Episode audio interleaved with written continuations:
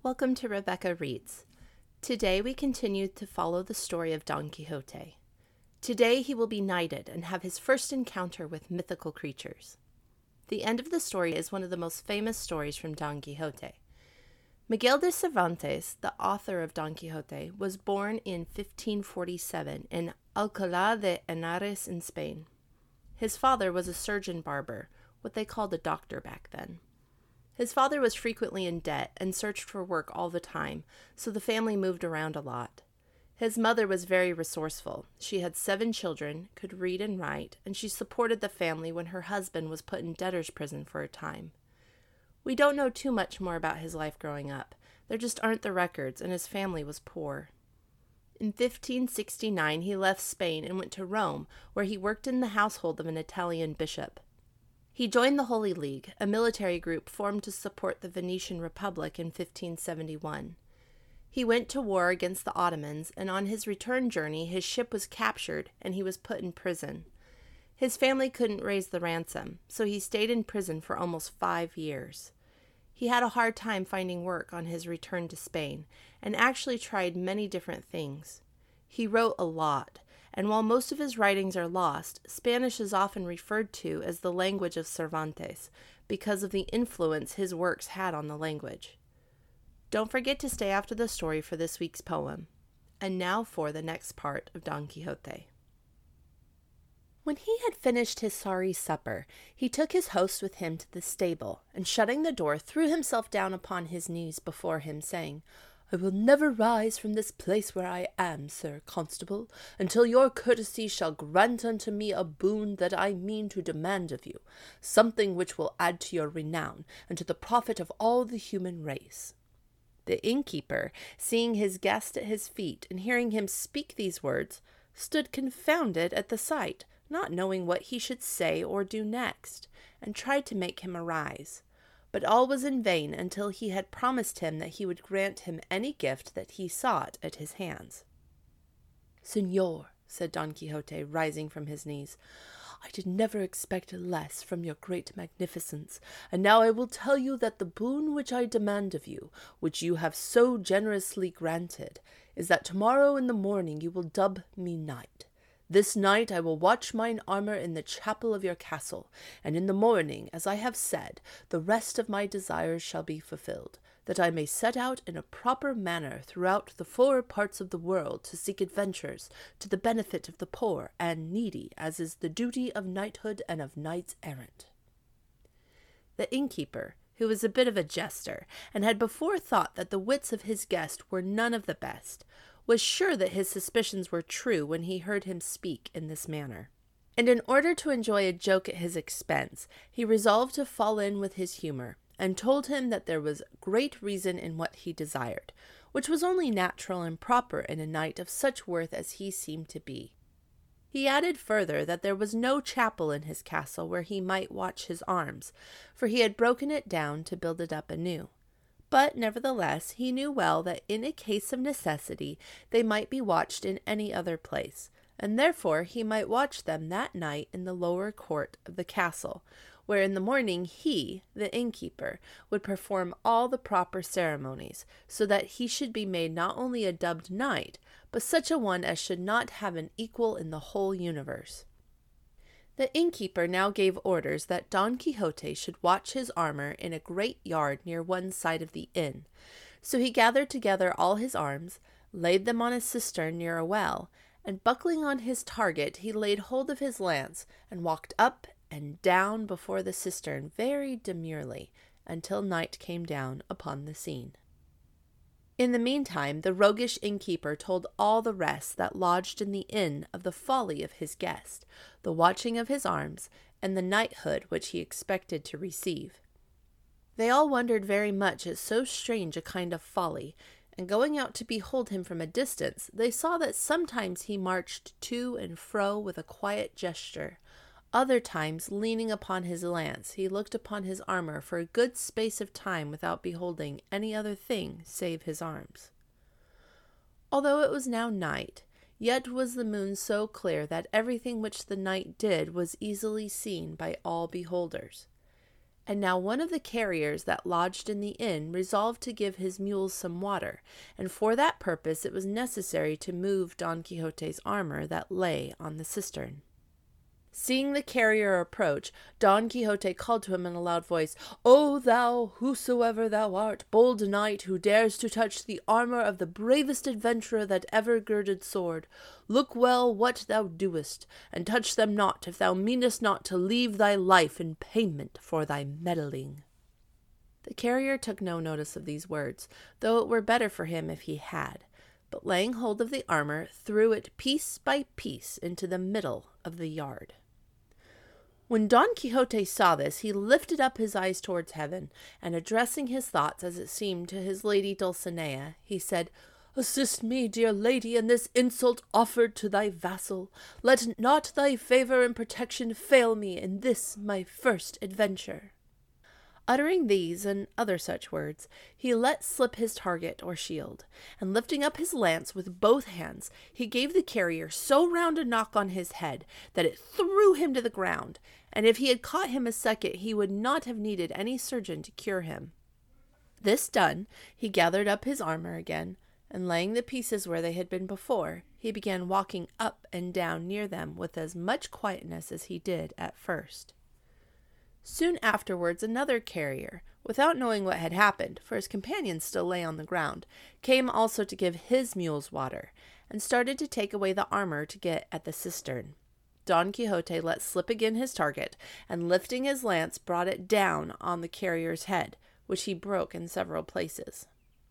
All the people in the inn, and amongst them the innkeeper, came running out when they heard the noise, and Don Quixote, seeing them, seized his target, and drawing his sword, cried aloud, O lady of all beauty, now, if ever, is the time for thee to turn thy eyes of thy greatness on thy captive knight, who is on the eve of so marvellous great an adventure. Saying this seemed to fill him with so great a courage that if he had been assaulted by all the carriers in the universe, he would not have retreated one step. The companions of the wounded men, seeing their fellows in so evil a plight, began to rain stones on Don Quixote from a distance, who defended himself as well as he might with his target, durst not leave the cistern lest he should appear to abandon his arms. The innkeeper cried to them to let him alone, for he had already told them that he was mad. But Don Quixote cried out louder than the innkeeper, calling them all disloyal men and traitors, and that the lord of the castle was a treacherous and bad knight to allow them to use a knight errant so basely. And if he had only received the order of knighthood, he would have punished them soundly for his treason. Then calling to the carriers, he said, As for you, base and rascally ruffians, you are beneath my notice. Throw at me, approach, draw near, and do me all the hurt you may, for you shall ere long receive the reward of your insolence. These words, which he spoke with great spirit and boldness, struck a terrible fear into all those who assaulted him. And, partly moved by his threats, and partly persuaded by the innkeeper, they left off throwing stones at him, and he allowed them to carry away the wounded men, while he returned to his watch with great quietness and gravity. The innkeeper did not very much like Don Quixote's pranks, and therefore determined to shorten the ceremony and give him the order of knighthood at once before anyone else was injured. Approaching him, therefore, he made apologies for the insolence of the base fellows who had thrown stones at him, and explained that it was not with his consent, and that he thought them well punished for their impudence. He added that it was not necessary for Don Quixote to watch his armor any more, because the chief point of being knighted was to receive the stroke of the sword on the neck and shoulder, and that ceremony he was ready to perform at once. All this Don Quixote readily believed, and answered that he was most eager to obey him, and requested him to finish everything as speedily as possible. For, he said, as soon as he was knighted, if he was assaulted again, he intended not to leave one person alive in all the castle, except those which the constables should command, whom he would spare for his sake. The innkeeper, alarmed at what he said, and fearing lest he should carry out his threat, set about the ceremony without delay. He brought out his day book, in which he wrote down the accounts of the hay and straw which he sold to carriers who came to the inn, and attended by a small boy holding the end of a candle and walking before him, and followed by the two women who were staying at the inn, he approached Don Quixote. he solemnly commanded him to kneel upon his knees, while he mumbled something which he pretended to read out of the book that he held in his hand. Then he gave him a good blow on the neck, and after that another sound thwack over the shoulders with his own sword, always as he did so continuing to mumble and murmur as though he were reading something out of his book. This being done, he commanded one of the damsels to gird on his sword, which she did with much grace and cleverness. And it was with difficulty that they all kept from laughing during this absurd ceremony, but what they had already seen of Don Quixote's fury made them careful not to annoy him even by a smile. When she had girded on his sword, the damsel said, May you be a fortunate knight, and meet with good success in all your adventures. Don Quixote asked her how she was called, that he might know to whom he was obliged for the favors he had received. She answered with great humility that she was named Tolosa, and was a butcher's daughter of Toledo. Don Quixote replied, requesting her to call herself from henceforth the Lady Tolosa, which she promised to perform. The other damsel buckled on his spurs, and when Don Quixote asked her name, she told him it was Molinera, and that she was the daughter of an honest miller of Antequera. Don Quixote entreated her also to call herself Lady Molinera, and offered her new services and favors. These strange and never before seen ceremonies being ended, Don Quixote could not rest until he was mounted on horseback that he might go to seek adventures. He therefore caused Rosinante to be instantly saddled, leaped upon his back, and embracing the innkeeper, thanked him in a thousand wild and ridiculous ways for the great favor he had done him in dubbing him knight.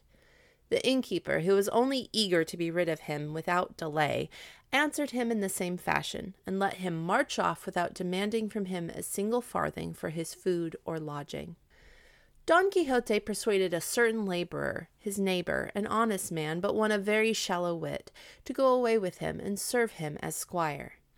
In the end, he gave him so many fair words and promises that the poor fellow determined to go with him. Don Quixote, among other things, told him that he ought to be very pleased to depart with him, for at some time or other an adventure might befall which should in the twinkling of an eye win him an island and leave him governor thereof. On the faith of these and other like promises, Sancho Panza, for so he was called, forsook his wife and children and took service as squire to his neighbor.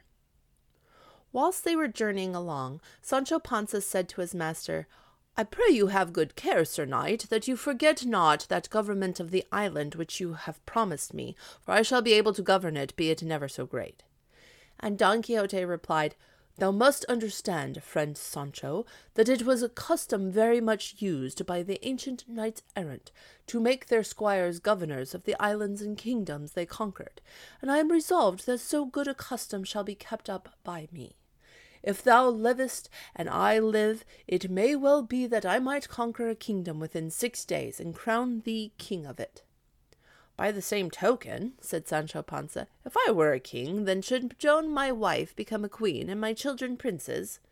Who doubts of that? said Don Quixote. That do I, replied Sancho Panza, for I am fully persuaded that though it rained kingdoms down upon the earth, none of them would sit well on my wife Joan. She is not worth a farthing for a queen. She might scrape through as a countess, but I have my doubts of that. As they were talking, they caught sight of some thirty or forty windmills on a plain. As soon as Don Quixote saw them, he said to his squire, Fortune is guiding our affairs better than we could desire. For behold, friend Sancho, how there appear thirty or forty monstrous giants with whom I mean to do battle, and take all their lives. With their spoils we will begin to be rich, for this is fair war, and it is doing great service to clear away these evil fellows from off the face of the earth. What giants? said Sancho, amazed. Those thou seest there, replied his master, with the long arms. Take care, sir, said Sancho, for those we see yonder are not giants, but windmills, and those things which seem to be arms are their sails, which being whirled around by the wind make the mill go. It is clear, answered Don Quixote, that thou art not yet experienced in the matter of adventures. They are giants, and if thou art afraid, get thee away home, whilst I enter into cruel and unequal battle with them. So saying, he clapped spurs to Rocinante, without heeding the cries by which Sancho Panza warned him that he was going to encounter not giants but windmills. For he would neither listen to Sancho's outcries nor mark what he said, but shouted to the windmills in a loud voice, Fly not, cowards and vile creatures, for it is only one knight that assaults you. A slight breeze having sprung up at this moment, the great sail arms began to move, on seeing which Don Quixote shouted out again, Although you shall wield more arms than had the giant Briareus, I shall make you pay for your insolence. Saying this, and commending himself most devoutly to his lady Dulcinea, whom he desired to aid him in this peril, covering himself with his buckler, and setting his lance in rest, he charged at Rocinante's best gallop, and attacked the first mill before him. Thrusting his lance through the sail, the wind turned it with such violence that it broke his weapon into shivers, carrying him and his horse after it, and having whirled them round, finally tumbled the knight a good way off, and rolled him over the plain, sorely damaged. Sancho Panza hastened him up as fast as his donkey could go, and when he came up he found the knight unable to stir. Such a shock had Rosinante given him in the fall. Bless me, said Sancho, did I not tell you that you should look well what you did, for they were windmills, nor could any think otherwise unless he had windmills in his brains. Peace, friend Sancho, said Don Quixote, for the things of war are constantly changing, and I think this must be the work of some sage Freston, who robbed me of my library and books, and he hath changed these giants into windmills to take from me the glory of the victory. But in the end his evil arts shall avail but little against the goodness of my sword. May it prove so, said Sancho, as he helped his master to rise and remount Rocinante, who, poor steed, was himself much bruised by the fall. Thank you for listening to this part of Don Quixote. Why does the innkeeper go along with Don Quixote's imaginings? Why did Sancho Panza agree to be Don Quixote's squire? Windmills were a new technology at the time. Can new technology be scary? How does Don Quixote explain his defeat? Today's poem is The Wind by Christina Rossetti. It reads Who has seen the wind? Neither I nor you. But when the leaves hang trembling, the wind is passing through. Who has seen the wind? Neither you nor I. But when the trees bow down their heads, the wind is passing by. And that is another episode of Rebecca Reads. I hope you are enjoying the story of Don Quixote. It is one of my favorites. If you enjoyed this episode, please leave me a five star rating or leave me a review. Keep reading and join me next week for another episode of Rebecca Reads.